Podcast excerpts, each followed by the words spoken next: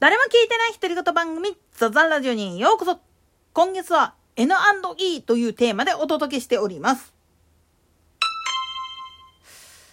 まあ、軍事的な話っちゅうやつ、軍需産業とかの話っていうのははっきり言ってしまうと、おいらからすると専門外だからあんまりやりたかねえんだけれども、あんまりにもね、国会審議なんざで、その防衛費にかかるいわゆる武器の購入費用とかメンテナンス費用とかっていうのが高すぎるとかって言って言ってる人多いんだけれども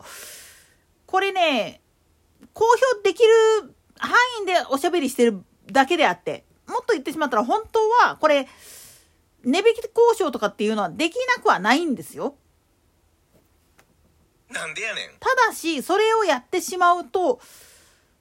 まあ言ってみると都合の悪い部分っつうのがあるんですよ。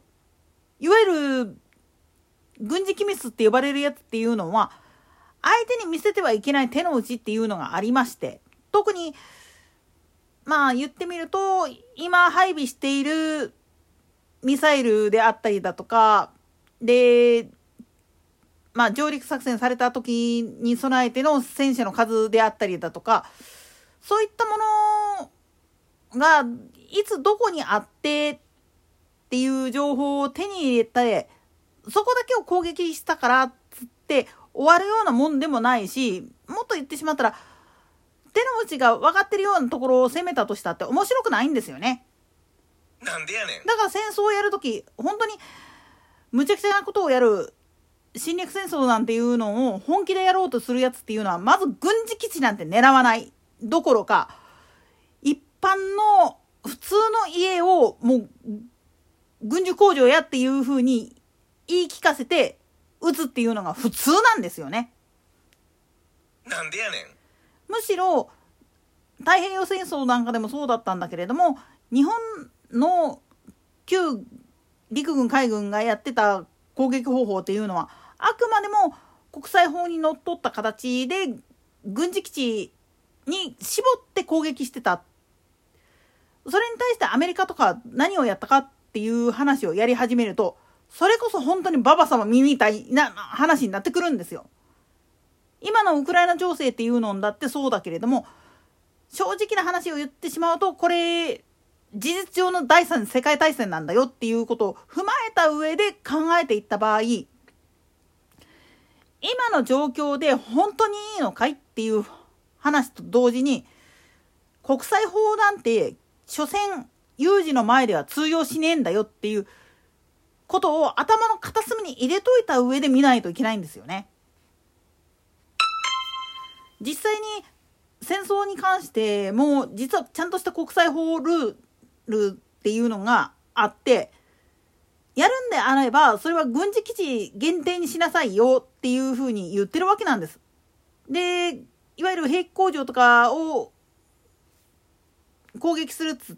てもそこは民間の会社である以上は当然何も知らずに働きに来ている民間人もいるわけです。つまり民間人のいるところを攻撃するっていうのは国際法上違反となるわけなんですよね。当然だけれども赤十字あるいは赤人月謝のマークをつけている施設とかに銃口を突きつけて砲撃をするとかっていうのもこれも国際法違反というふうな扱いになるわけなんです。まあ以前に椎名林檎が、まあ、グッズで問題やらかしたネタがあったと思うけれどもあれとて実のとこ言っちゃうとちゃんとしたルールがあっての話で国際法的な決まり事を破ったっていうことで叩かれたわけであって本質的な部分っていうのを見抜いていったら結構そういう部分を知らんと破ってるっていうよりもわざとね破ってるやつっていうのがいたりするんですよ。なんでやねん。それがねこと戦争っていう形になってしまうと本当にねえげつない方向に行っちゃうんですよね。だからまあ言ってみると戦争が悪化すればするほど最初は軍事基地であったりだとかそういう駐屯地っていうのが狙われてで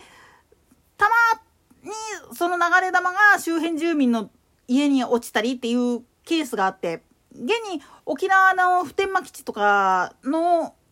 あの抗議活動とかってもともとを正してしまうと米軍海兵隊とかの訓練でようその民間のところに落ちるもんだからブーブー言ってるっていうのが本質であってそこに対してまあ言ってみるとまあそういう反対運動をやってるんだったら一緒になって潰しに行こうぜっていう感じで動いている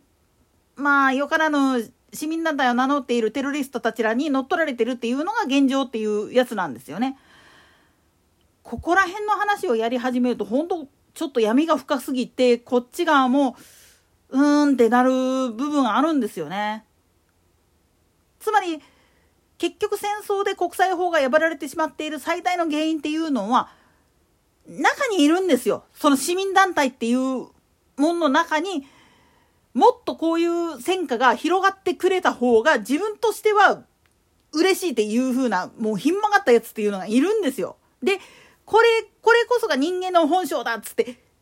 ひっぺがしたいやつっていうのが必ずいるんですよ。でそういう人たちらに乗っ取られてしまうとそれまで自分たちはただ単純にお願いやからルール守ってって言ってただけなのにっていう形になってしまうんですよね。成田の逃走事件だって成田構想と呼ばれるやつに関しても正直言ってしまうと周辺住民として反対していた理由っていうのは農地を取られたら自分たちの仕事にならないからっていう部分あっての話なんですよね。でこれは公営競技の場に対する損害問題においてその土地を貸してる人たちら自身の生活にも関わってくるんですよ。なんでやねんまあこれの話はちょっとよそに置いといた方がいいかもしれないけれども基本的に言っちゃうとこれもまあ言ってみると自治体と所有者の間での交渉っていう話になってくるのにその間によからぬ連中が入ってきてもうぐちゃぐちゃになったっていうケースがほとんどなんですよね。